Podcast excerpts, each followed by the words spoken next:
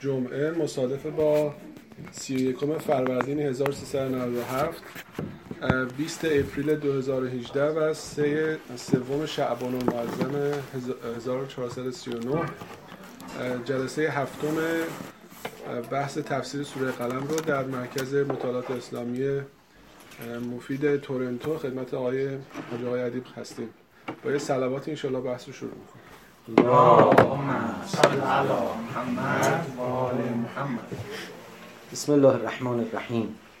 الحمد لله رب العالمين والصلاة والسلام على سيدنا ونبينا ابي القاسم المصطفى محمد وعلى آله الطيبين الطاهرين المعصومين قبل از شروع حلول ماه شعبان و مناسبت های گرانقدر ماه شعبان خصوصا ولادت با سعادت حضرت ابا عبدالله الحسین سید شهیدان و سرور آزادگان رو خدمت همه عزیزان تبریک عرض می‌کنم. انشالله که ماه پر از خیر و رحمت و برکت برای همه ما باشد و مقدمه برای ورود در ماه مبارک رمضان.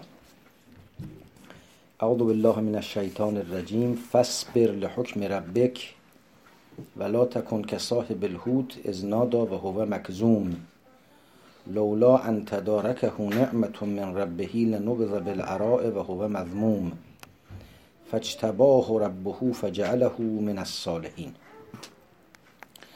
خب در توضیح آیات سوره مبارکه قلم رسیدیم به آیه چهل و هشتم که بعد از تختعه کفار و مشرکین و مکذبین انبیا و بیان احوال گوناگونی که ادعای کذب اونها یا تکذیب اونها نسبت به ادعای رسالت و یا ادعای آخرت و حیات اخروی می‌تونه داشته باشه و بعد هم تهدید اونها به اینکه دچار استدراج و املاع خواهند شد. حالا دوباره خطاب به رسول خدا به پیامبر میفرماید فصبر لحکم ربک. این لحکم ربک رو دو جور میشه معنا کرد. یکی ل رو به معنای الا بگیریم فصبر الا حکم ربک یعنی این وضعیتی رو که داری این مشکلاتی رو که داری تحمل کن تا برسی به حکم ربک. این صبرت رو ادامه بده. الا حکم ربک که لام به معنای الا در زبان عربی و در قرآن زیاد به کار رفته. فصبر له حکم ربک یعنی صبر کن حکم خدا خواهد رسید. اگه این باشه مراد از حکم خدا در واقع حکم تکوینی خدا و اون نتایج تکوینی است که بر اعمال مؤمنان یا مکذبان بار خواهد شد و واقعیت آن گونه ای رقم خواهد خورد که خدا به پیامبرش وعده داده ممکن هم از فصبر لحکم ربک این لام لام تعلیل باشه یعنی به خاطر حکم ربک حکم پروردگارت صبر کن به معنای الا نباشه لام تعلیل باشه. حالا این به خاطر حکم پروردگارت صبر کن باز میشه لام رو در واقع برای حصول حکم رب بگیریم یا برای تحصیل حکم رب بگیریم. اگه برای تحصیل حکم رب باشه معناش این است که برای این ناملایمات و دشواری ها و سختی هایی که برای تو پیش میاد و این تکذیب ها و این آزار و اذیت ها صبر کن تا حکم رب به دست تو برسه و قوانین الهی و هنجارهای الهی به تو القا بشه. با فرض اینکه قبلا هم گفتیم این سوره از سوره های آغازین نزول وحی هست در واقع داره میگه که بدون راه پرپیش و خم و سختی رو پیش رو داری باید آماده این مشکلات و مسائب باشی تا کم کم پیام ربانی و وحیانی به تو برسه و راه رو به تو نشون بده. ممکن هم هست که نه این در واقع لام حصولی باشه یعنی آمدن حکم رب مصادف است با مشکلات.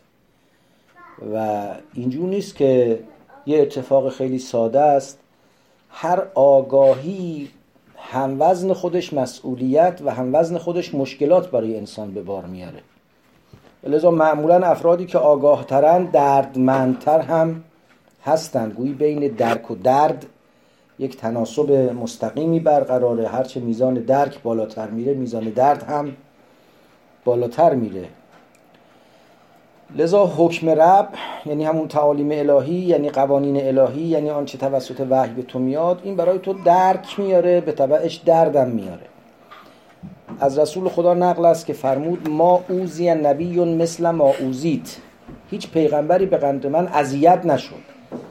این لزوما معناش این نیست که به لحاظ مادی و فیزیکی شکنجه هایی که بر سر انبیاء پیشین آمده است بیش از آزار و اذیت های فیزیکی که بر سر خاتم الانبیا آمده نشده.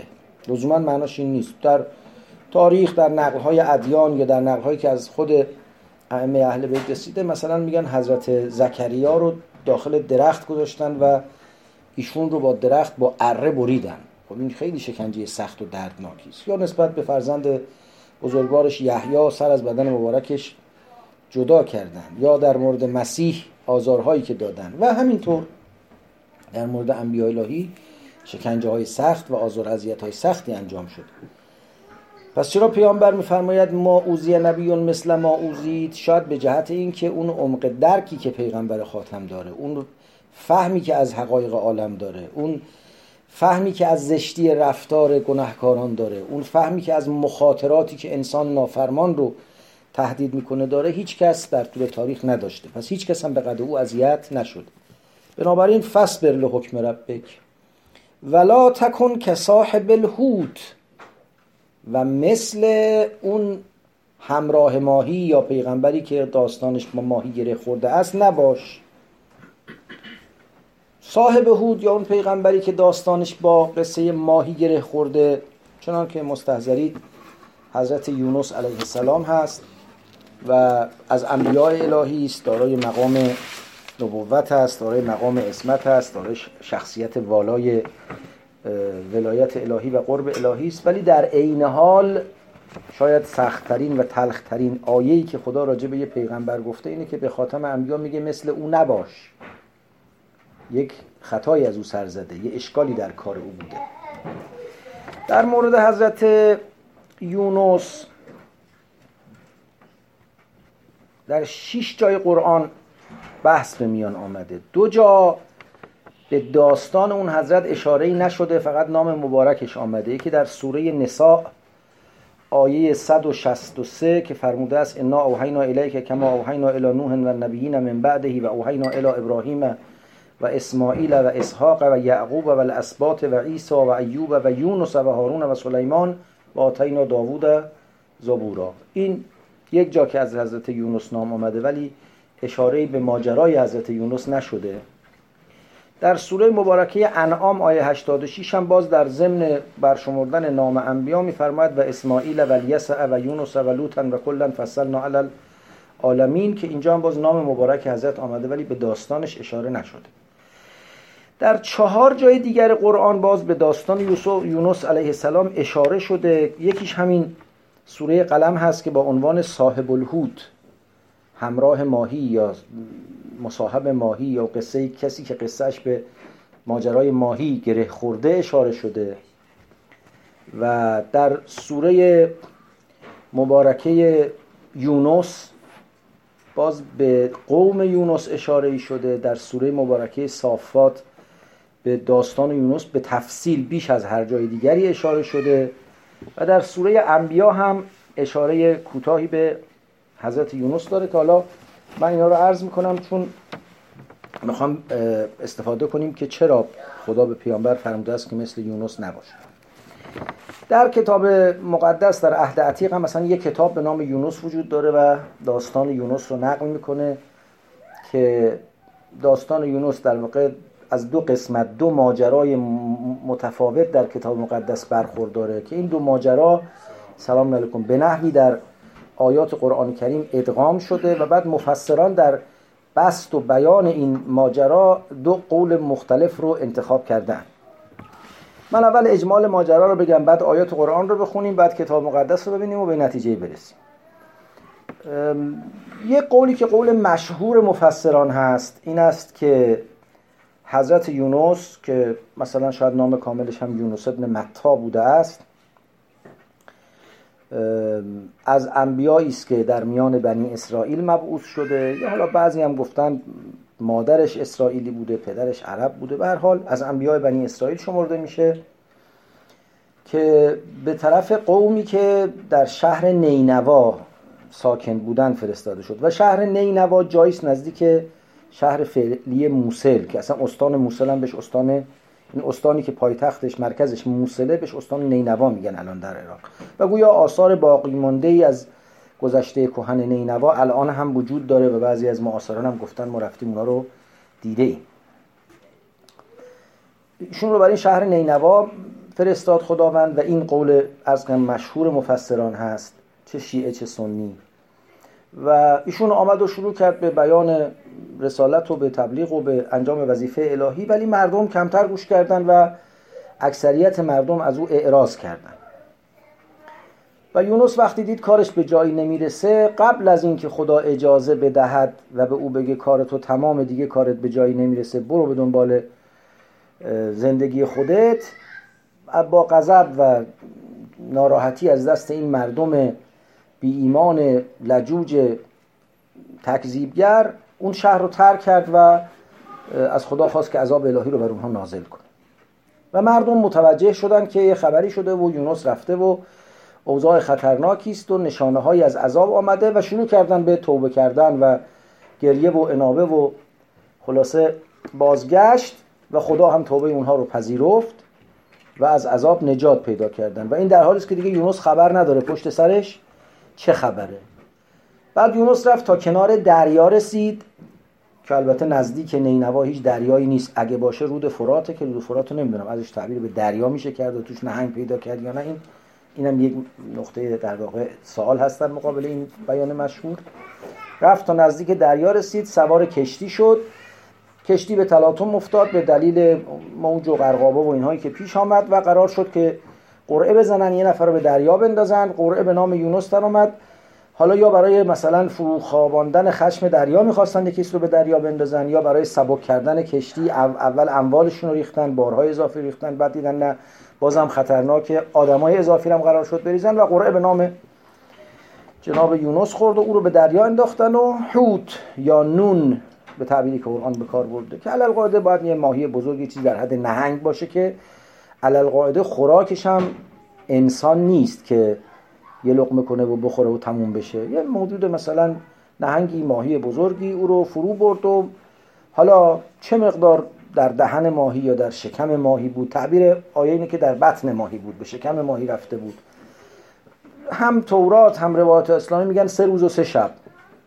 اگه بوده بالاخره یک امر خارق العاده و معجزه آمیزی است علل قاعده و الا بعیده کسی سه روز شب بتونه زنده بمونه. به هر حال این توی شکم ماهی قرار گرفت و بعد ماهی او رو بیرون انداخت در ساحل در حالی که خب تنگ نفس گرفته بود و در حال نیمه خفگی بود و مثلا به خاطر شاید اون اسید معده ماهی بدنش زخم شده بود و تحلیل رفته بود. در حال وضع نظاری او رو به ساحل انداخت و در ساحل هم یک بوته ای از چیزی مثل کدو یا خیار یا چیزی که در حال زود رشد می‌کنه و برگش پهن میشه و جلوی مثلا آفتاب رو براش می‌گیره. برآمد و به حال از اون حال نظار نجات پیدا کرد و برگشت به طرف قومش و مأموریت خودش رو ادامه داد. این مشهوری است که قالب مفسرین شیعه و سنی نقل کرده اند اما یه قولی هم غیر مشهور داریم در مفسران مسلمان که میگن نه اصلا قصه این نیست. قصه این است که یونس خودش در اورشلیم بود در بیت المقدس بود. و اونجا خداوند بهش گفت تو رو قراره به نبوت مبعوث کنم و بفرستم به نینوا. یا ملتفت شد که قرار اتفاق بیفته. قبل از اینکه این اتفاق بیفته تصمیم گرفت که از زیر بار این رسالت سنگین و دشوار فرار کنه. لذا رفت کنار دریا که اگه این باشه میشه دریای مدیترانه چون اورشلیم نزدیک به دریای مدیترانه است تا از اونجا سفار سوار کشتی بشه و بره به ترسوس. ترسوس هم شمال افریقاست. الان فکر کنم یا جز تونس یا لیبیه نمی‌دونم کجاست یا مراکش. به حال شهرهای حاشیه جنوبی دریای مدیترانه است. ترسو ترتوس بره و عرض می‌کنم که این ماجرا در میانه راه اتفاق افتاد. قبل از این که بخواد بره سراغ مردم نینوا. و علت این عقابی هم که شد این نبود که از دست مردم عصبانی بود و عرض می‌کنم که می‌خواست مردم رو نفرین کرد و رفت. علتش این بود که می‌خواست از زیر بار رسالت الهی فرار کنه.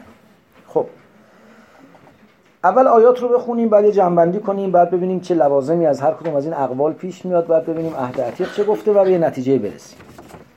مفصل ترین جایی که بحث شده است در سوره مبارکه صافات از آیه 139 تا 148 و ان یونس لمن المرسلین.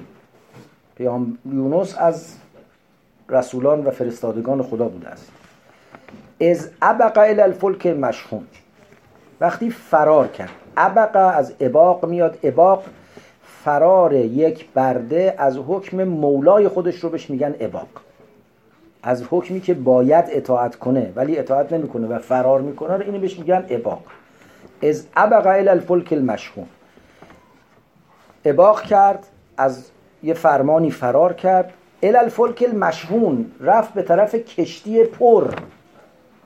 این مشحون بودن کشتی هم اینجا یه نکته باید داشته باشه که میگه فلک المشحون فلک المشحون یعنی کشتی که بارش پر بود لابد مثلا دیگه پر پر بود یا آخریا با خلاصه خواهش و التماس و مثلا اصرار اینا سوار شد. فساهم و فکان من المدهزین. خب روال قرآن اینه که خیلی فشرده و گزارشگونه و با حذف تمام مقدمات فقط نقاطی رو میگه که پیوند قصه حفظ بشه. فسا همه. دیگه اینکه کشتی به تلاطم افتاد و موج آمد و مشکلاتی پیش آمد و اینا رو اصلا اشاره نمی‌کنه فسا همه. و در قرعه کشی شرکت کرد. قرعه کشی که برای این بود که یه نفر رو بیرون بندازن. فکان من المدهزین باخت. جز بازندگان قرعه کشی بود. حالا یا این من المدهزین چند نفر مثلا جمع گفتن با یه نفر درست نمیشه قرار شد چند تا رو به دریا بندازن؟ یکیش یونس علیه السلام بود. یا من المدهزین یعنی جز کسانی بود که خلاصه جز برنده ها حساب نشد ولی که خودش هم تنها بود به جمعیت بازندگان ملحق شد خلاصه. فلتقم الحوت و هو ملیم. هوت یا ماهی بزرگ او رو یه لقمه کرد قورتش داد و هو ملیم. در حالی که سزاوار ملامت بود. جای ملامت داشت. فلولا انه کان من المسبحین للبس فی بطنه الى یوم یبعثون. اگر از تسبیح کنندگان نمی بود تا قیامت در شکم ماهی میماند فنبذناه بالعراء و هو سقیم. ما انداختیمش در یه بیابان خشک شورزار بیاب علف بی علف یعنی در واقع ساحل خیلی خشک و بی علف دریا و هو سقیم در حالی که مریض بود. دچار سقم شده بود. و انبتنا علیه شجرتا من یختین.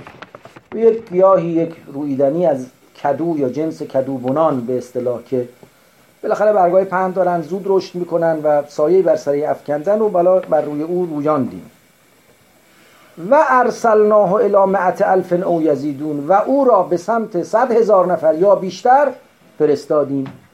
اگر این ترتیب بگیم ترتیب مورد عنایت و نظری است و اتفاقی نیست علالقاعده بعد این ارسال الی مئت الف او یزیدون بعد از همه این ماجراها اتفاق افتاده باشه. یعنی اون قولی که گفتیم یه دی از مفسرین میگن و قول مشهور و اکثریت مفسران نیست. و ارسلناه الی مئت الف او یزیدون فآمنو اونا هم ایمان آوردن. فمتعناهم الهین ما هم یه دوره بهشون مهلت دادیم. این خلاصه داستان از سوره مبارکه صافاته راجب قوم یونس که ایمان آوردن در سوره یونس میفرماید در آیه 98 سوره یونس میفرماید فلولا کانت قریت آمنت فنفعها ایمانها الا قوم یونس. قوم یونس. چرا این قرا این جایی که برشون انبیا و هشدار دهندگان رو میفرستیم اینجوری نیستن که ایمان بیارن. فقط قوم یونس بودن که ایمان آوردن. لما آمنو کشفنا عنهم عذاب الخزی فی الحیات دنیا وقتی ایمان آوردن اون عذاب خار کننده ای رو که قرار بود در این دنیا دامنگیرشون بشه از اونها برداشتیم و متعناهم الهین. و تا یه مهلت یه دوره بهشون مهلت زندگی دادیم کما که در سوره صافات هم میفرماد فمتعناهم الهین. تا دوره بهشون مهلت دادیم. عذاب برداشته شد دیگه ماجرای زندگی استمرار پیدا کرد. در سوره مبارکه انبیا هم دو تا آیه معروف است که علل شما حفظید و گاهی هم در بعض نمازهای نافله می‌خوانید. و زنون از ذهب مغاضبا فظن لن نقدر علی فنادا فی الظلمات لا اله الا انت. سبحانك انی کنت من الظالمین. فاستجبنا له و نجیناه من الغم و کذالک ننجی المؤمنین. آیه 87 و 88 سوره مبارکه انبیا. و زنون زنون یعنی همون صاحب الهوت زای علامت صاحب و ملکه زنون هم یعنی همون نون هم یعنی همون هود ماهی. زنون یعنی همون صاحب الهود که همون حضرت یونس باشه.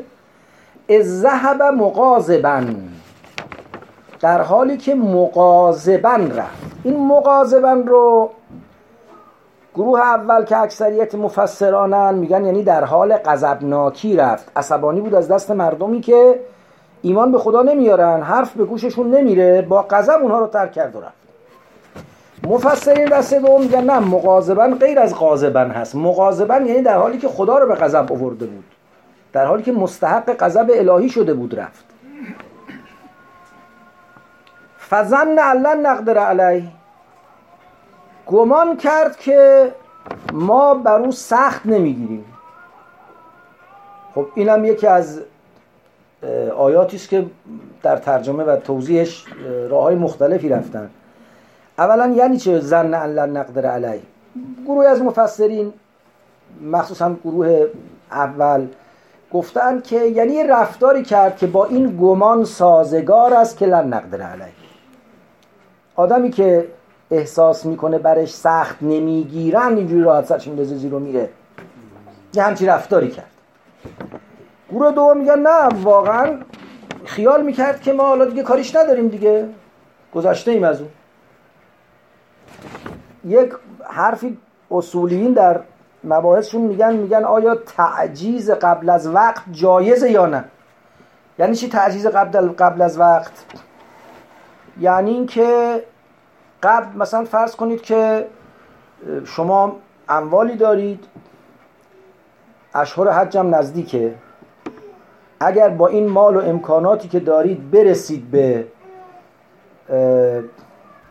اشهر حج بر شما واجبه که حج به جا بیارید. حالا شما قبل از اشهر حج این مال رو هزینه می‌کنید برای یه کاری. اصلا با این هدف هم که نه اینکه سوری واقعا هزینه می‌کنید برای یه کاری.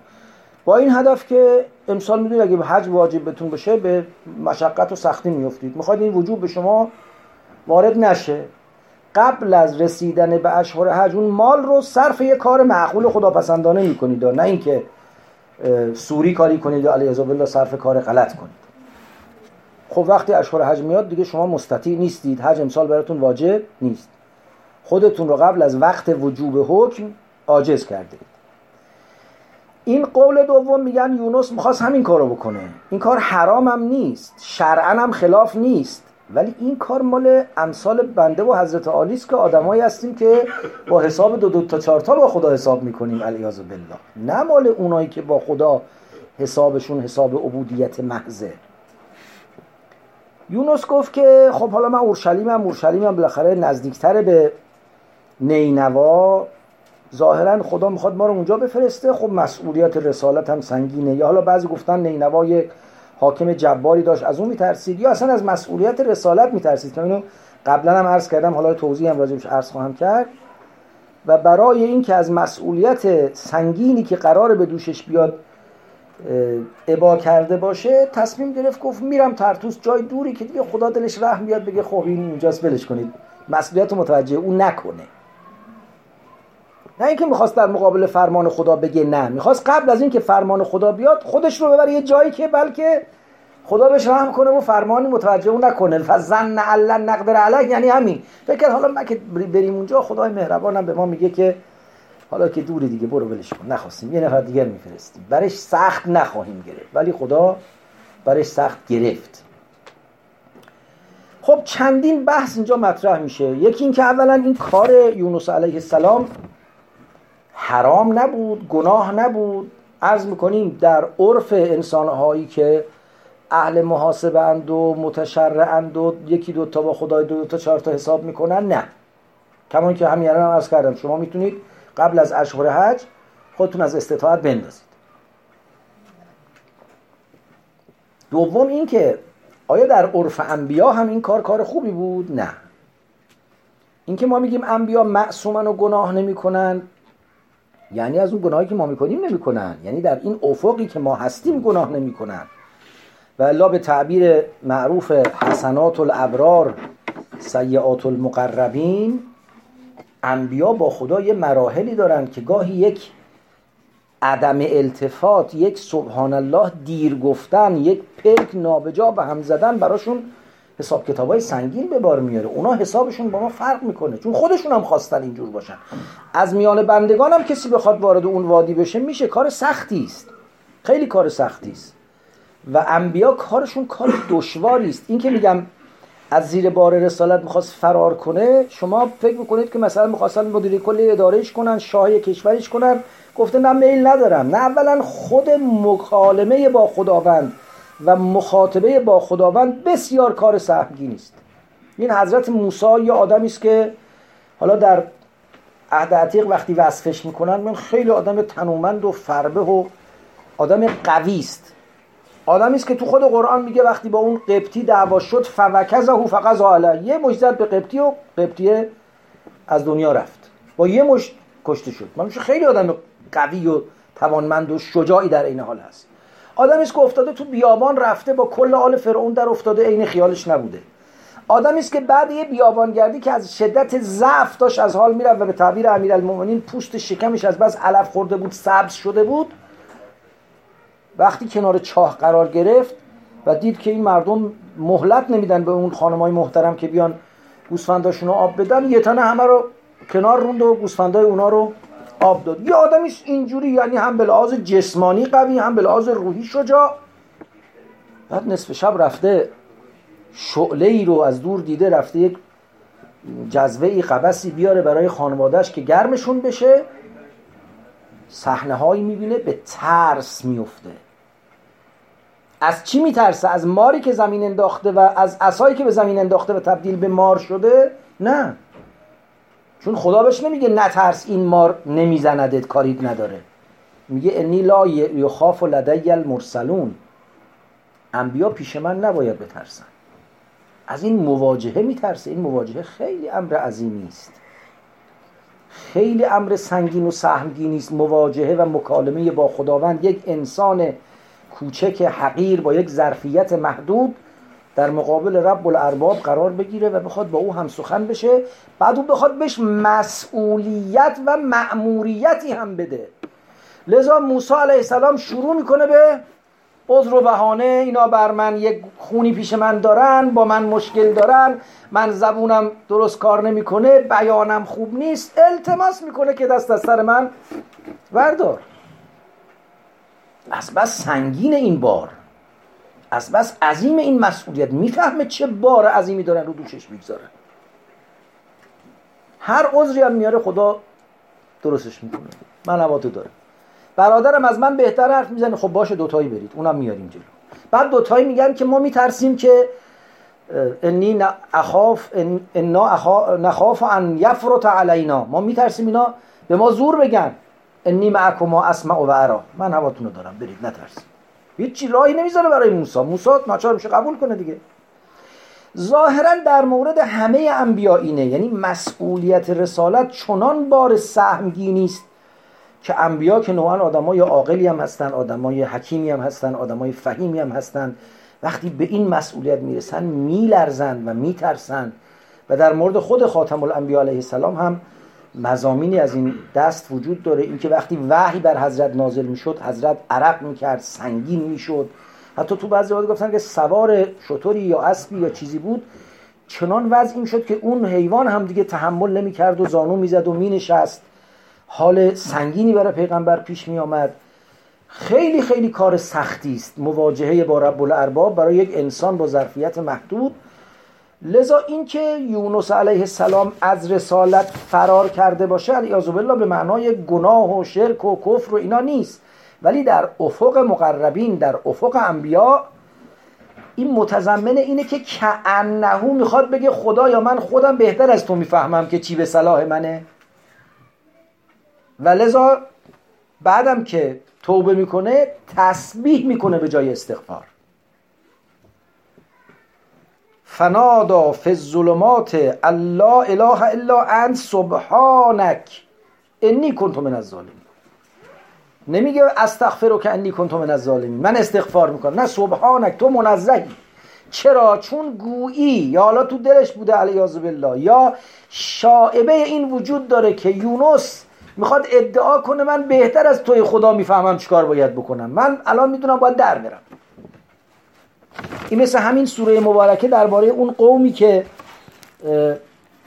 گفتن ما میریم باغمون رو میچینیم در جلسات گذشته عرض کردم. و چه معنی داره پدر ما اینو مثلا به فقیر فقرا می‌داد؟ میچینیم یه ذره به کسی نمیدیم. وقتی رفتن دیدن که ناکام شدن گفتن قالو سبحان ربنا انا كنا ظالمین. خدا منزه از چیزی که ما فکر می‌کنیم. ما فکر می‌کنیم اختیار این دادن و ندادن ها و بذل ها و بذل نکردن ها و تدبیر ها همه به دست ماست. قافل از اینکه یه مدبر بالاتری در عالم وجود داره که گاهی وقتا نمی شود از اراده و خواست او تخطی کرد. حتی ظاهرا و خارجا هم نمیشه تخطی کرد. اگرچه واقعا و تکمیلا هیچ وقت تخطی صورت نمی‌گیره.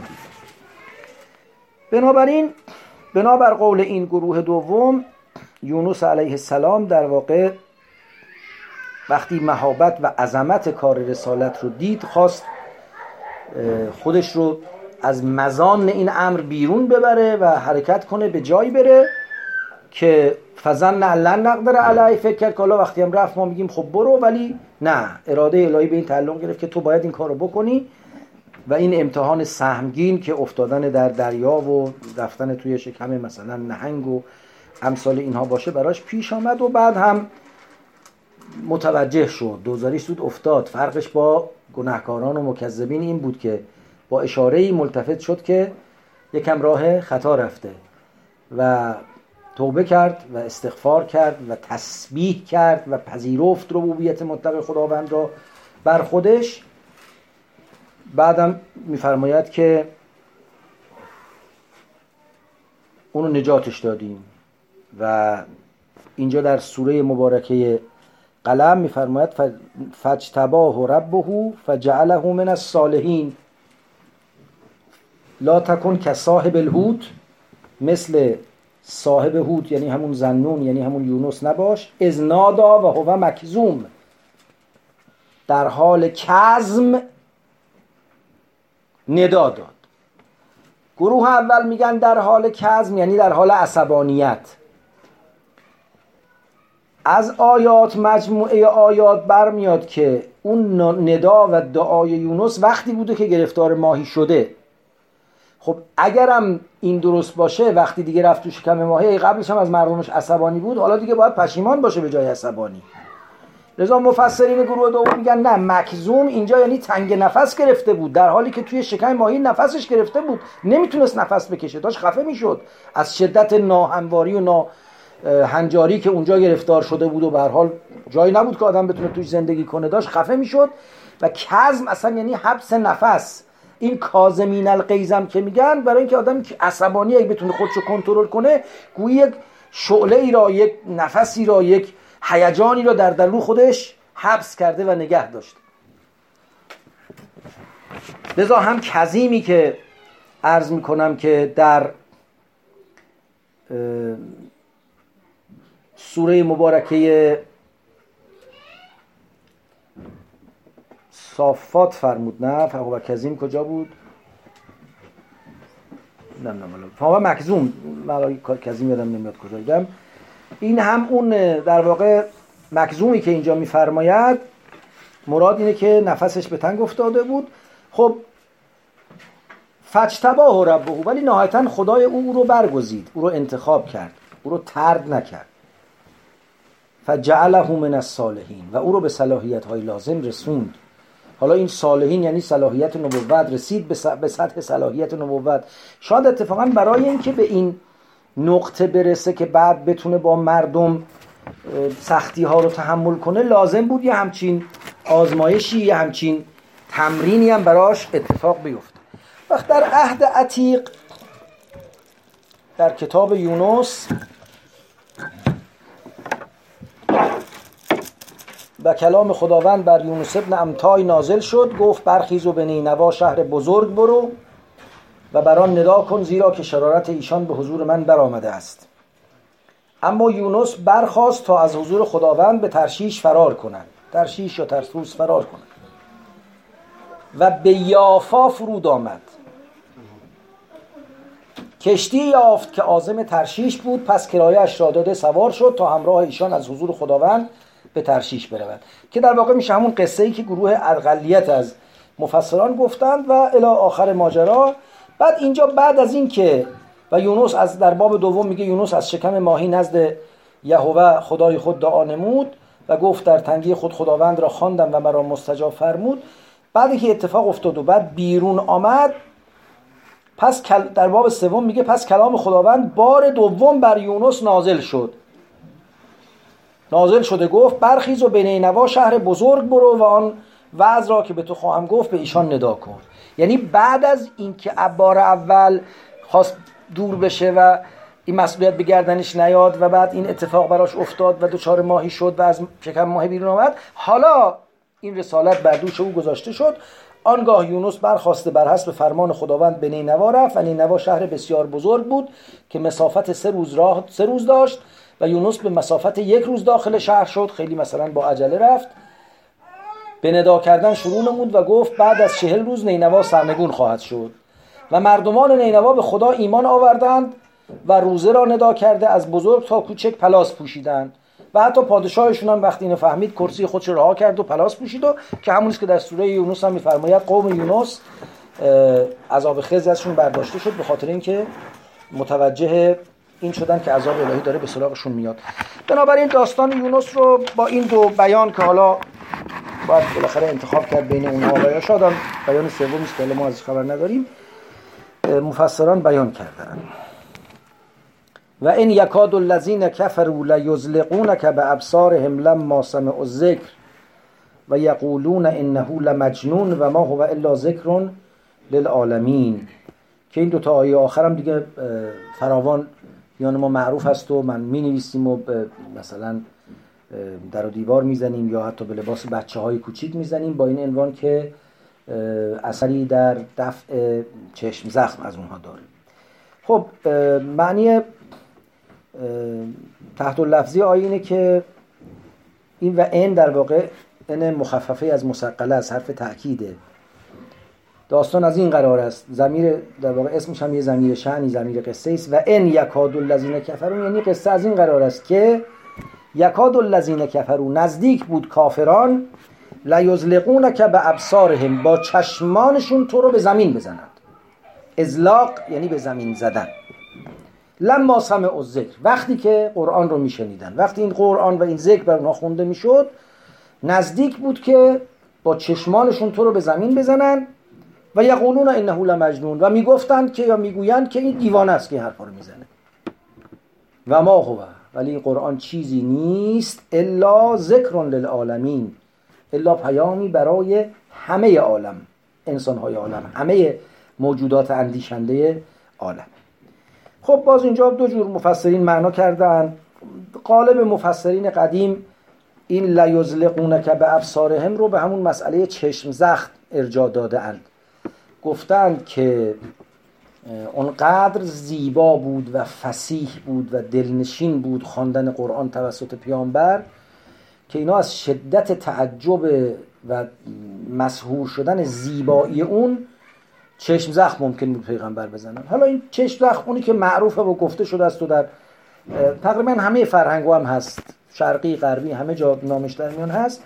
این است که البته دو جور گفته شده. یکی این است که یه آدمایی خواسته یا ناخواسته مثلا یک خاصیتی در چشمشونه به زبون امروزی ها یه انرژی تو چشمشونه که وقتی یه چیزی رو خیلی زیبا یا عظیم یا دارای یک ویژگی خوب میابند خواسته یا ناخواسته یک اثر سوی از ناحیه اونها و از نگاه اونها و از چشم اونها به اون شخص یا شیء وارد میشه. از این به عنوان عین یا چشم زخم یاد کردن. بعضی هم گفتن نه اصلا یه آدمایی هستن که از روی شرارت و بدذاتیشون یه همچین نیروی سیاهی همچین نیروی شریرانه دارن که با چشم می‌تونن چیزایی رو بزنن. حالا دیگه در فارسی عربی نمی‌دونم عبری شرق غرب داستانهای مفصل درباره این گفته شده که خب بحثی که باید در جای خودش بررسی بشه. قالب مفسران قدیم این لیزلقون که به ابصارهم رو به این معنا گرفتند که اینا از شدت اعجابی که به قرآن داشتن که اینو جای مختلف قرآن باستاب میده و روایات مختلفی و حکایت های تاریخی مختلفی که اینو وقتی با قرآن مواجه می شدن اظهار تعجب می‌کردن. یک نقلی است که ابو جهل و عطبت ابن ربیعه و شاید ابو سفیان نفر سومش الان شک دارم که ابو سفیان بوده یا کسی دیگری. اینا نصف شبی از خونه بیرون رفتن در اون ساعتی که پیامبر می‌رفت کنار کعبه و نماز می‌خوند و در نماز خودش آیات قرآن رو می‌خوند. اینا می‌رفتن فقط گوش بدن که کیف کنن. بعد موقع برگشتن با هم مواجه شدن گفتن اینجا چیکار می‌کنی؟ گفت حالا راستش من برای این آمده بودم. اونم گفتن با مردم اگه بفهمن ما نصف شب میایم به این آیات گوش میدیم خب فردا چی بهشون بگیم؟ بدآموزی داره به قول امروزی ها سو استفاده می‌کنن ازش.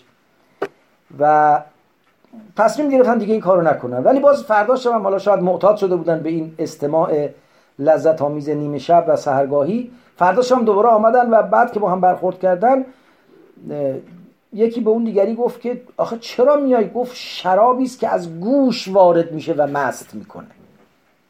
از گوش وارد میشه و مست می‌کنه. یا باز نقل شده که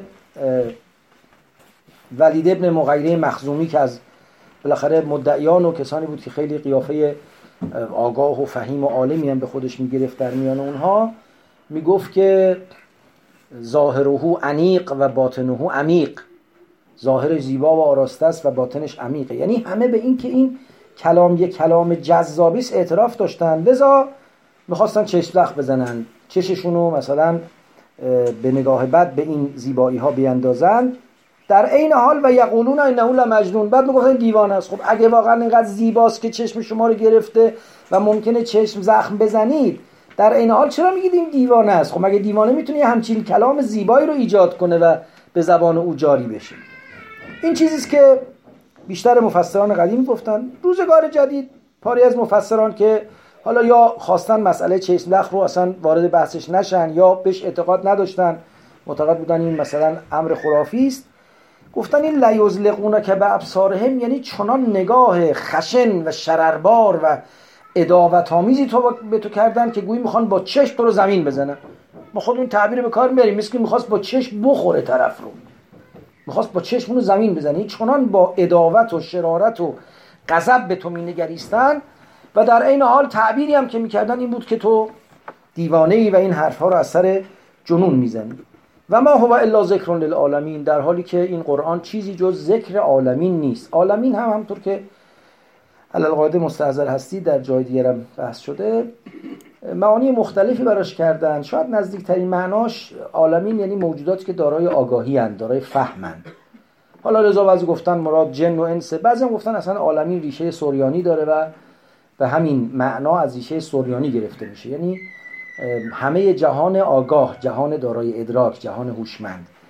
خب این قرآن حالا این آیات اولیه است دیگه. حالا اگه ترتیبی هم که نقل کردن و ما بر اساس اون دومین سوره نازله دونستیمش درش شبهه باشه سومینه پنجمینه بالاخره جز سوره است که در یکی دو سال اول آمده. وقتی تو همون یکی دو سال اول میفرماید که این نه تنها سخن جنون آمیز نیست این ذکر همه عالمینه. به خودش این یکی از اجازات قرآنه. و اتفاقا یکی از چیزهایی که برای ما هم حجیت قرآن رو تثبیت می‌کنه که اگه ما هم جز انسانهای یعنی موجودات با ادراک عالم هستیم که انشالله باشیم این قرآن برای ما ذکره. حالا چگونه باید از این قرآن آموخت و ذکر گرفت؟ این بحثی است که خودش عرض عریضی داره. سوره مبارکه قلم تمام شد و الحمدلله رب العالمین. استفاده می‌کنم از نگاه و نظرات دوستان. و سلام علیکم و رحمت الله اللهم صل على محمد محمد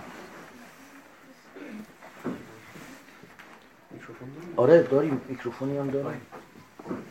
اینجا باید باشه.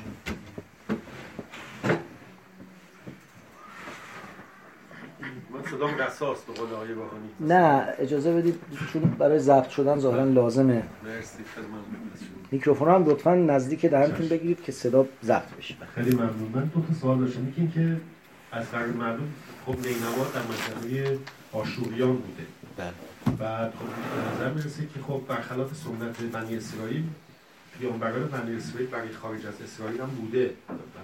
در که خلاف به اصطلاح تصور ماست. درسته؟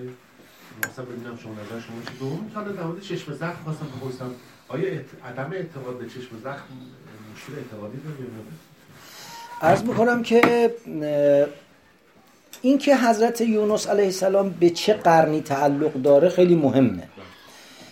از بعضی از روایات استفاده میشه که حضرت یونس حتی مال بعد از مسیح علیه السلام بوده. که اگه این بوده باشه هیچ مشکلی نداره. این اصلا چیز دیگه میشه. ولی به احتمال قوی قبل از مسیح بوده ولی جز انبیای متأخر بنی اسرائیله مال دوره است که دیگه این مرزبندی آشوری و ادومی اینا از بین رفته. می‌دونید آشوریا در حدود هفت قرن قبل از میلاد حمله کردند و سرزمین در واقع شمالی یعنی سرزمین اسرائیل رو گرفتند یهودیه باقی موند و ده سبت از اسبات اونجا از میان رفتن و اون جغرافیای در واقع تقسیم شده اقوام اسرائیلی و غیر اسرائیلی به هم خورد. بنابراین ممکنه در اون روزگار در نینوا از بنی اسرائیل این تعداد زندگی می‌کردن این احتمال. احتمال دوم هم این که همطور که عرض کردیم توی بعضی روایات گفتن که یونس مادرش اسرائیلی بود و پدرش عرب بود و از نوادگان حضرت نوح بود و همچی چیزی گفتن به هر حال اونقدر اطلاعات نداریم که مثال نقضی برای اون قاعده باشه که انبیاء اسرائیل فقط مأمور هدایت اسرائیل بودند. اونقدر شواهد نداریم. یعنی این درباره یونس علیه السلام اونقدر نمی‌دانیم. چه به لحاظ نسبش چه به لحاظ موقعیت تاریخی و position تاریخیش که بتونیم به عنوان مثال نقضی بر اون قاعده واردش کنیم و اون قاعده همچنان دست نخورده میمونه. بله. نه اعتقاد به چشم زخم جزء نه اصول دینه نه فروع دینه نه کسی اعتقاد نداشته باشه به دینش لطمه می‌خوره. ولی خب یه مسئله در واقع چون تجربی است psychologic ه parapsychologic ه به حال نمی‌دونم اهل فنش باید نظر بله بله احادیثی هم هست. احادیث در واقع راجع یه امری که واقع بوده مطلبی رو بیان کردن. از زبان اون احادیث امر واقعه. و پاره از این احادیث هم احادیثی است که به راحتی نمیشه از کنارش گذشت. یعنی مستندات قوی داره و حتی نه غیر از این مورد در سوره یوسف هم مستحضرید که بعضی از روایات و حتی شاید در غیر روایات اسلامی هم گفتن که اینکه یعقوب به فرزندانش گفت از یک دروازه وارد نشید. به خاطر این بود که اینا یه آدم رشید تقریبا هم قیافه خوشگل برومند بودن که یعقوب نگران بود اگه از همه یه خلاصه مردم چشم زخمی بهشون بزنن. بر حال اثبات یا انکارش بر عهده دین علالقاعده نیست ولی هم اثباتش دلیل می‌خواد هم انکارش دلیل می‌خواد. ظاهرا دلیلی برای انکارش وجود نداره. بر حال یه تجربه است که در طول تاریخ نقل شده. بعضی هم تجربه ازش دارن. من جدای از اینکه به عنوان یک موضوعی در بعضی از روایات آمده و متمایل میشم به اینکه بپذیرم دلیلی برای رد و قبولش هیچ کدوم ندارم. در این زمینم اطلاعاتی ندارم. خواهش با سلام تشکر. علیکم السلام. که چند تا مطلب هست؟ هفتش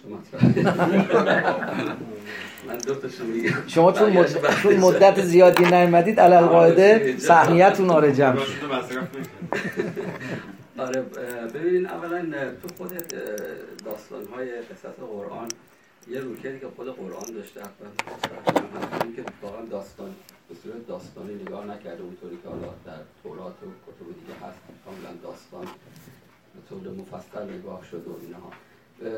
در همین داستان یونس و اینها هم شما وقتی از رو به کار می‌بره وقتی از رو به کار می‌بره یعنی مقاطعی رو یک نکاتی رو داره مطرح می‌کنه که اون محتوای اون نکات مورد نظر هست. اصلا نگاهش نگاه داستان سرایی و اینها نبود. بعد حتی اون جایی که تو سوره یوسف میفرماید می‌خوایم برات بهترین داستان ها رو بهترین داستان گویی ها رو عرضه کنیم من باز همینجوری میگم. در مورد سوره یوسف هم که نحنو نقص علیک احسن القصص به ما اوحینا الیک هذا القرآن بازم تکه تکه اون نقاط حساس رو بهش می‌پردازه. کل ماجرا رو همینطور که می‌فهمید یعنی به گونه حرکت از داستان سرایی که حالا شاید چون بیشتر در دوران گذشته با آموزه های دینی بیشتر با اسطوره با اسطوره سازی و داستان سازی همراه بوده نظر از یک اسطوره گرایی به یک سمت واقع گرایی بود. یعنی میاد یک مقداری می‌خواد حتی اون اسطوره ها رو واقعی بکنه.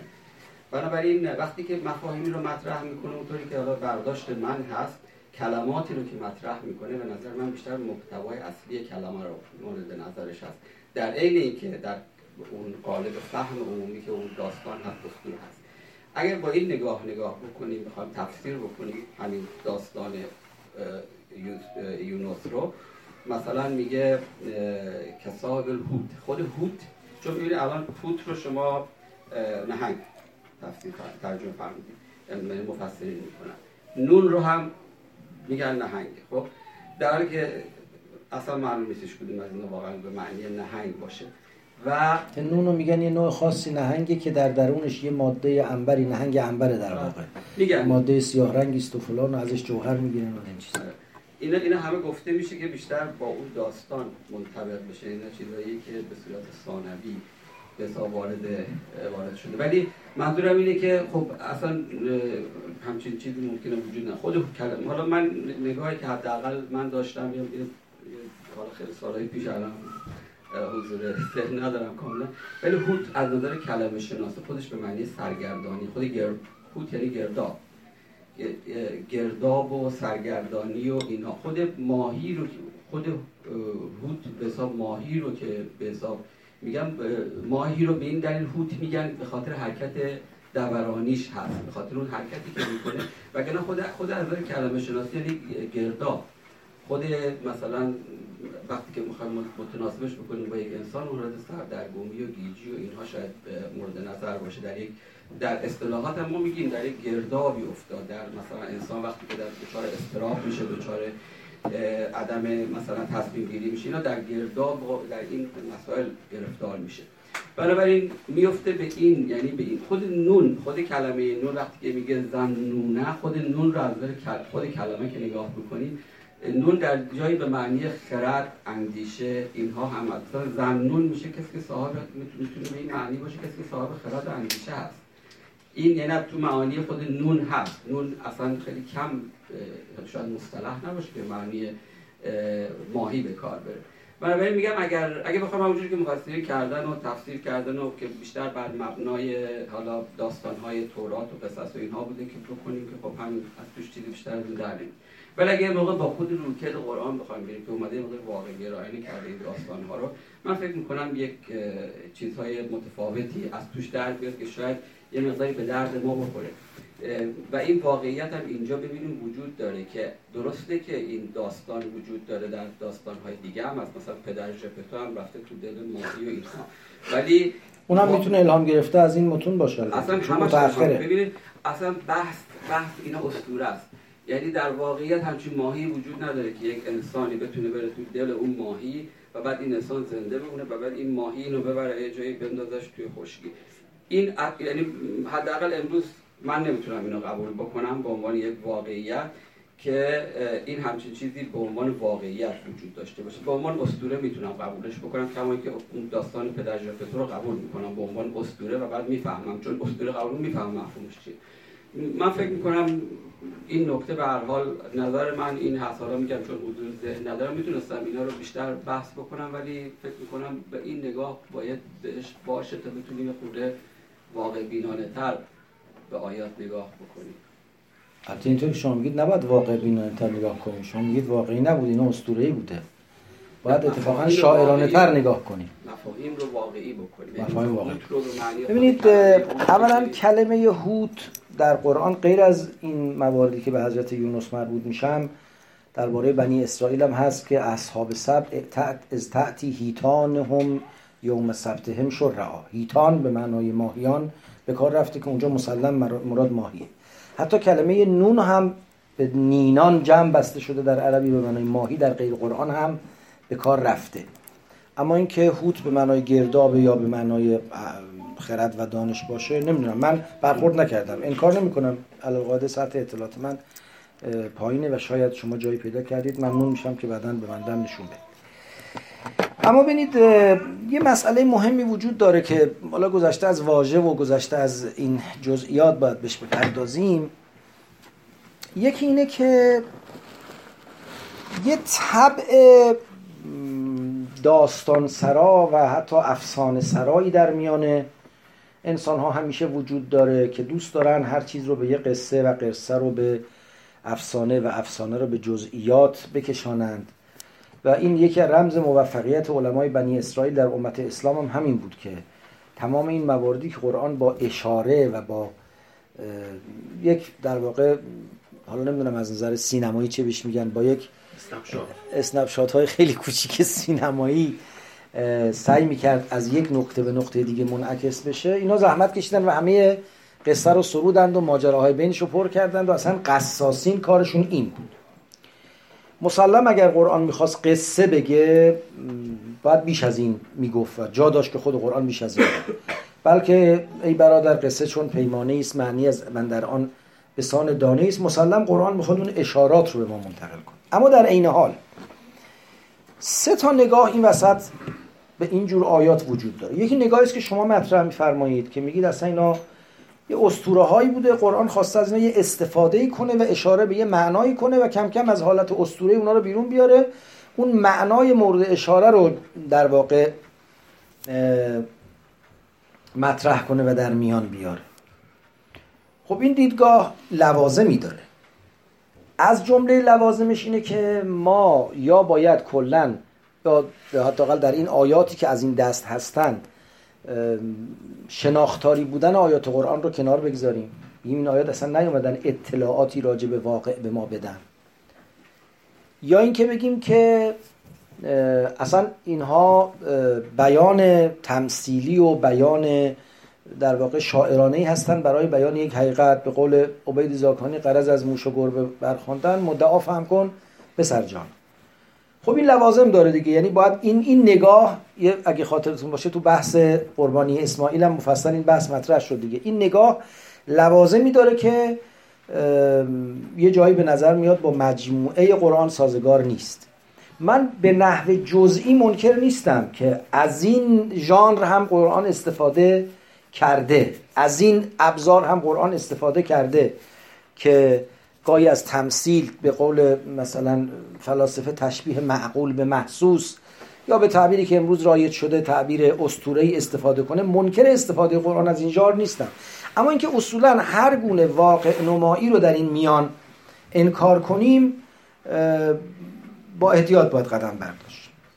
گروه دوم یعنی نگاه دوم کسانی است که نه اینا رو واقع نمایی براش قائلن ولی داستان رو سعی می‌کنن به گونه ای بیان کنن که هیچ خرق عادتی توش صورت نگیره.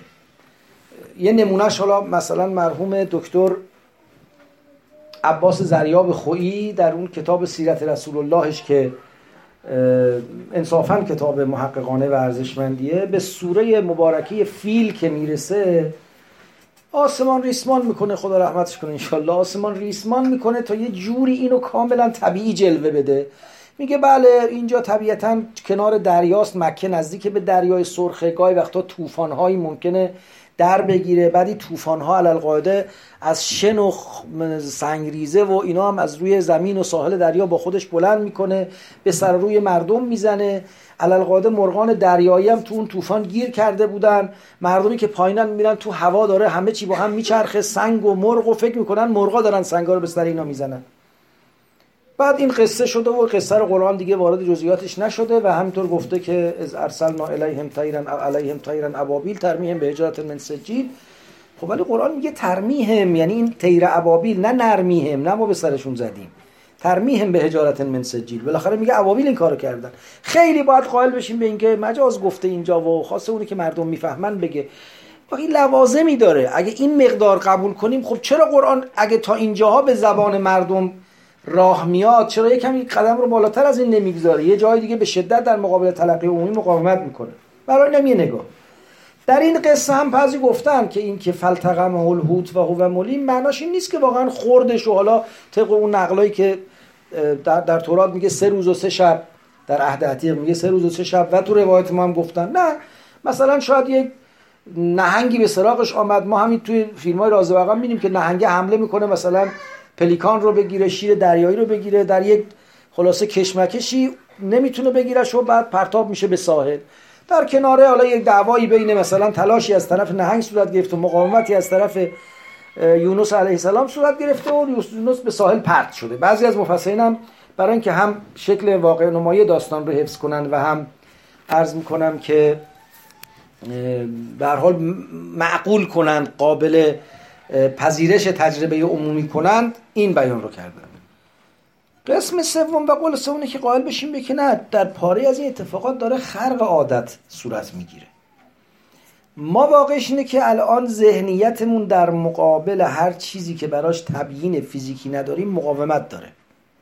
ولی این مقاومت محصول فرهنگ و روزگار ماست نه محصول اینکه اینا واقعی نمی‌تونن باشن. انسان صد سال پیش دویست سال پیش یا شاید هزار سال پیش نمی‌دونم. حالا تو هر کشوری به فراخور خودش.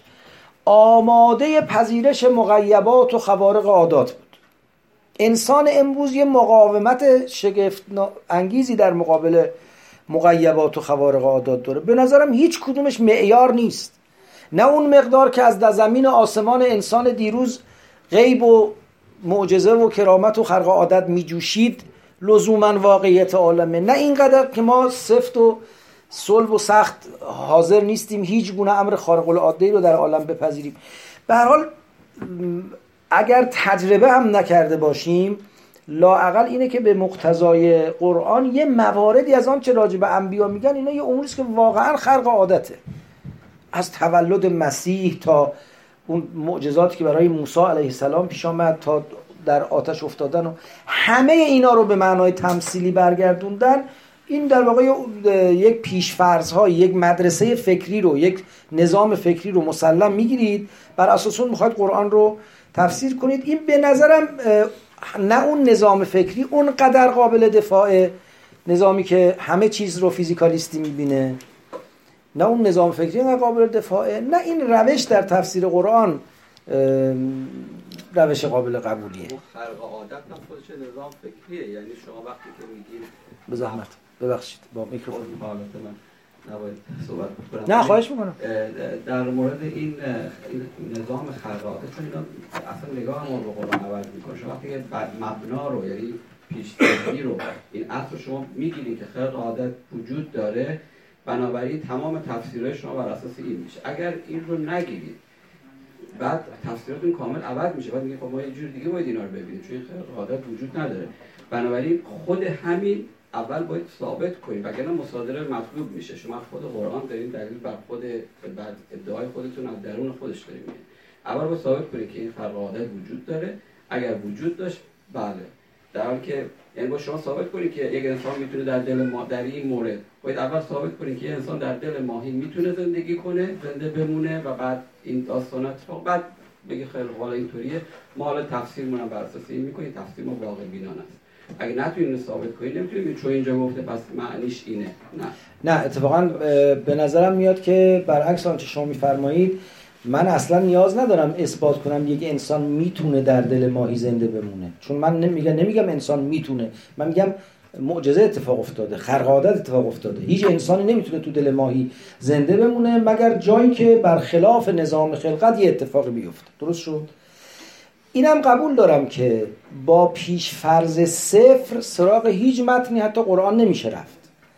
مهم اینه که کدوم پیش ها کم هزینه تره یعنی به تعبیری با کی با پیشفرض های کمتری میره و یا با پیشفرض های عمومی تر و پذیرفتنی تری میره؟ این یه نکته. نکته دوم اتفاقا همطور که خود شما میفرمایید من سعی می‌کنم از پیشفرض های کمتری استفاده کنم. من از بیرون متن کمتر استفاده می‌کنم. به قول شما میگید از خود قرآن می‌گیری می‌خوای خودشو من همین کار از می‌خوام بکنم. می‌خوام بگم من اگه کمترین پیشفرض رو بر این متن بار کنم این متن داره میگه ماهی لقمه کردی یونسو این ماهی لقمه کرد یونس ظاهرش اینه. با کمترین تصرف. شما میگید نه محال از خرق عادت در عالم اتفاق بیفته. نظام عالم خرق ناپذیره این خرق ناپذیره شما باید اثبات کنید. من که نه ادعا نکردم که خرق ناپذیره من میگم ممکن اتفاق بیفته. لاقل در موردش نمی‌تونم سکوت کنم. اگه یه کسی گفت یه جای خرق عادتی اتفاق افتاده نمی‌تونم به این دلیل که پیشفرض منه که خرق ناپذیر ردش کنم. به نظرم میاد این چیزی که من میگم کم پیشفرضتر و کم هزینه تره تا آنچه شما میفرمایید. حالا این آره، من فکر کنم هر چون ببین امکان وجود یک چیزی دلیل بر وجودش نمیشه. من فکر می‌کنم چون نه امکان دلیل بر وجودش نیست ولی وقتی یه گزارشی شما دارید و از اون طرفم برهان عقلی بر امتناع اون ندارید دلیل نداره اون گزارش رو رد کنید. نه ما فقط به نظر من در گزاره های استدلالی و منطق فقط چیزی رو قبول می‌کنیم که براش دلیل داشته باشیم. اگر چیزی رو دلیل در منطق بله ولی در زندگی نه. شما تو زندگی فقط چیزی رو که برش دلیل دارید قبول می‌کنید؟ هرگز اینجور نیست. نه، اگه اینجوری باشه اصلا زندگی نمی‌تونید نه حالا بحث البته منطق با زندگی اون د... اون نوع دلیل دلالت خودشو داره. ما دلالت منطقی رو صحبت می‌کنیم استدلالی رو صحبت می‌کنیم. یعنی شما علم از طریق گواهی رو قبول ندارید؟ شما همه چیز باید براش دلیل داشته باشید. دلالت اون ها اگه دلالت به این معنای عام می‌گیرید خب دلیل ما قرآن دیگه اینم دلالت پس. نه اون اون دلالتی که شما میگید دلالت قلبی و شهودی و یا دلالت تجربی و اونها جای خودشه. نه دلالت ت- از باب گواهی از بابی که من به حجیت این متن ایمان دارم آنچه درش آمده رو در بسته میپذیرم. اگرچه خودم نمی‌تونم تجربهش کنم. حال من فکر باید مبنا بر چیز باشه.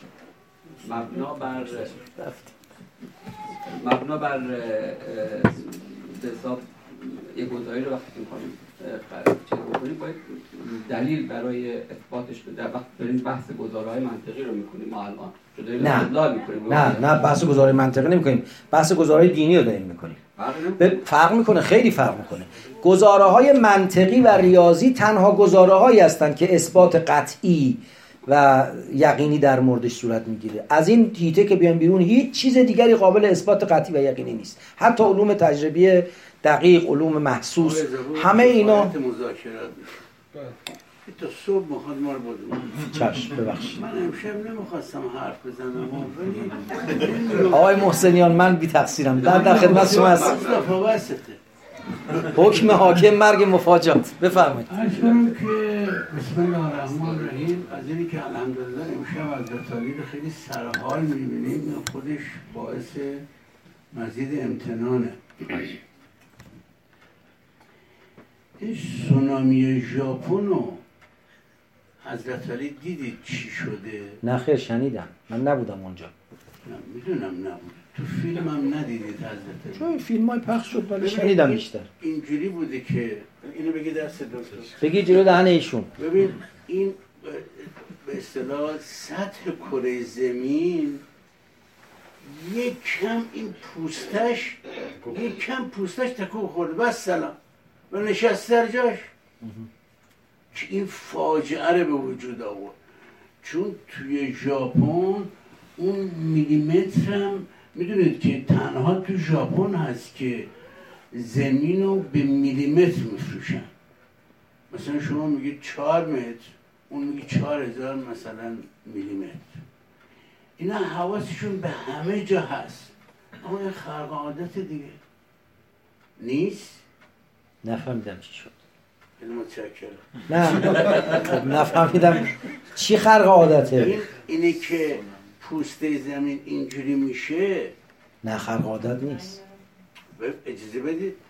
پوست زمین علتی که اینجوری میشه فشار ماده مذاب درونشه. خب. درسته؟ خب. ولی اینایی که فکر می‌کرد فکر نمی‌کردن که هیچ موقع پوست زمین تکون بخوره و یه همچین سونامی به وجود بیاره. این خرق عادت به نظر حضرت علی حالا من که سواد ندارم که. میگم در این جهت که با هم مشترکی من بدتر از شما چیزا رو بلد نیستم. ولی ببینید خرق عادت که میگی منظورم از خرق عادت خرق قوانین عادی طبیعته. نمی‌دونم تکون خوردن پوسته زمین در حوالی ژاپن خلاف قوانین فیزیک و زمین شناسی بوده من سوادم به اونجا دیگه نمی‌رسه نمی‌دونم. اگه خلاف قوانین فیزیک و زمین شناسی بوده خب خرق عادت. اما اگر نه خلاف محاسبات همون مردم شریف دقیقی باشه که تا میلیمترش هم حساب می‌کنن خب اونا بعد محاسبه کردن خرق عادتی صورت نگرفته. این مسئله ای نیست که من در موردش جواب بدم چون بلد نیستم. اهل فن اگر هستن اینجا زمین روزگار شناس فعلی چیزی خر... چیزی به نام خرق عادت اتفاق نمیفته چون برای همین اینو ما دلیل فیزیکی و علمی پیدا می‌کنیم. نه خرق عادت رو دو جور میشه معنا کرد. یکی اینه که در واقع یه اتفاقی میفته شاهدان اون اتفاق چون نمی‌تونن تبیینش کنن میگن خرق عادته یعنی بر اساس نظام اطلاعات موجود ما خرق عادته. یه معنا که در واقع با پیشرفت علم این خرق عادت ها کمتر میشه. ما از چگونگی و چرایی اتفاقات بیشتر مطلع میشیم. اما یه وقتی نه واقعا نظام طبیعت یه جایی تحت تاثیر یه نظام دیگری یه قانون دیگری صورت قرار گرفته. یه اتفاقی افتاده که اصلا با قوانین فیزیک قابل تبیین نیست. نه فعلا قابل تبیین نیست اصلا قابل تبیین نیست. مثل معجزات. مثل معجزات. همین دیگه. خلق عادت یکی از ویژگیهاش که مثلا در معجزات. آیا اینکه چنین اتفاقاتی در طول تاریخ افتاده یا نه ما دلیلی برای این کارش نداریم. با هیچ وجودش هم با هیچ چیز ناسازگار نیست. قرآن هم میگه هست. ایمان هم به قرآن داریم. من نمی‌دونم برای چی نباید بپذیریمش. نمی‌فهمم.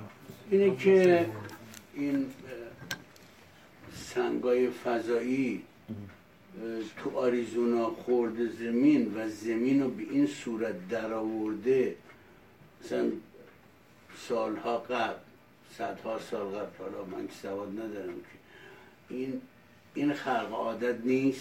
نمی‌دونم آقای کمیلیان من نه منجمم نه جغرافیدانم نه زمین شناسم من شما به من بگید عادات طبیعت یا قوانین طبیعت در هر عرصه چیه؟ اون چیزی که اون قانون نقض کنه خرق عادته. اینکه شهاب سنگی بزرگ باشه توی پوست تو جو زمین ذوب نشه برسه و بتونه زمین رو بشکافه و درش حفره ایجاد کنه این خلاف قوانین فیزیک و نجوم و اینجور چیزاست. نمی‌دونم. مثلا کسوف و خسوف یه زمانی ما توضیحی براش نداشتیم. نه خسوف و کسوف که اولا از شش قرن قبل از میلاد تالس ملتی محاسبش هم کرده خبرش هم داده. خب؟ وقتی ابراهیم پسر پیامبر فوت می‌کنه نه اون که خرق عادت نی اون عوامی اون مردم این غیر از خرق عادته. همونجا هم پیغمبر میگه نه این دروغ حرف شما اساسی نداره رد می‌کنه. این با هم قاطی نکنید. این که یه ملتی به دلیل نفهمی یا عوامی یه چیزی رو نمی‌تونن تبیین کنن غیره که واقعا یه اتفاقی میفته که خارج از نظام متعارف هستیه. گزارشات قرآن میگه بابا عصایی که بهش گفتی چیه؟ گفت یه عصای اتوکه و علیها و احاش به علاقه نمی ولی فیها معارب اخرى اساس بابا هر روز دارم باش چوپونی می‌کنم.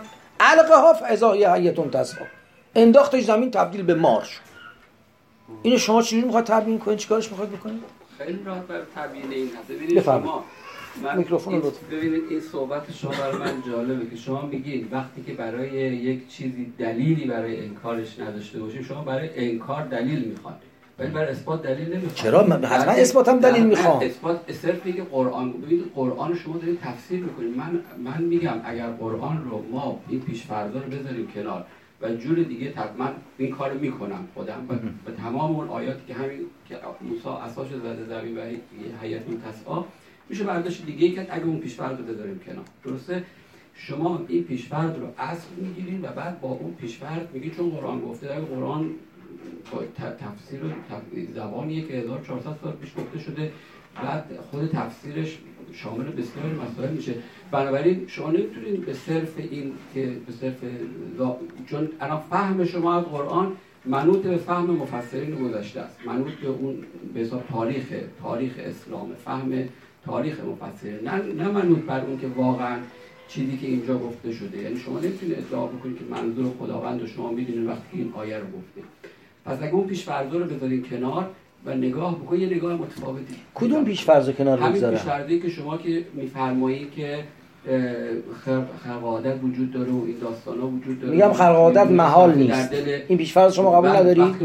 خیلی چیزا محال نیست. خیلی خوب. تموم شد. اجازه بدید چیزی که محال نیست دلیل بر وجودش نیست. نه نه دور شما اگر نیست. بر چیزی استناد کنید اتکا بکنید باید یعنی بنیان فکرتون یا حتی زندگیتون رو بر اون بذاره اون چیز باید برای شما ثابت شده باشه. ها اجازه بدید باید اجازه بدید خب این حرف درستیه. اما نکته ای که فرمایید اینه. من نمیگم چون خرق عادت محال نیست پس واقع شده است. این مقالطه است. من هرگز مرتکب مقالطه نمیشم.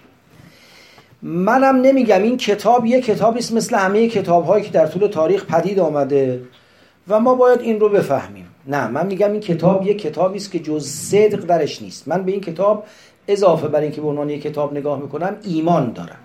معتقدم این کتاب از جانب خداوند آمده و صدقه و هرچی میگه درسته. خب؟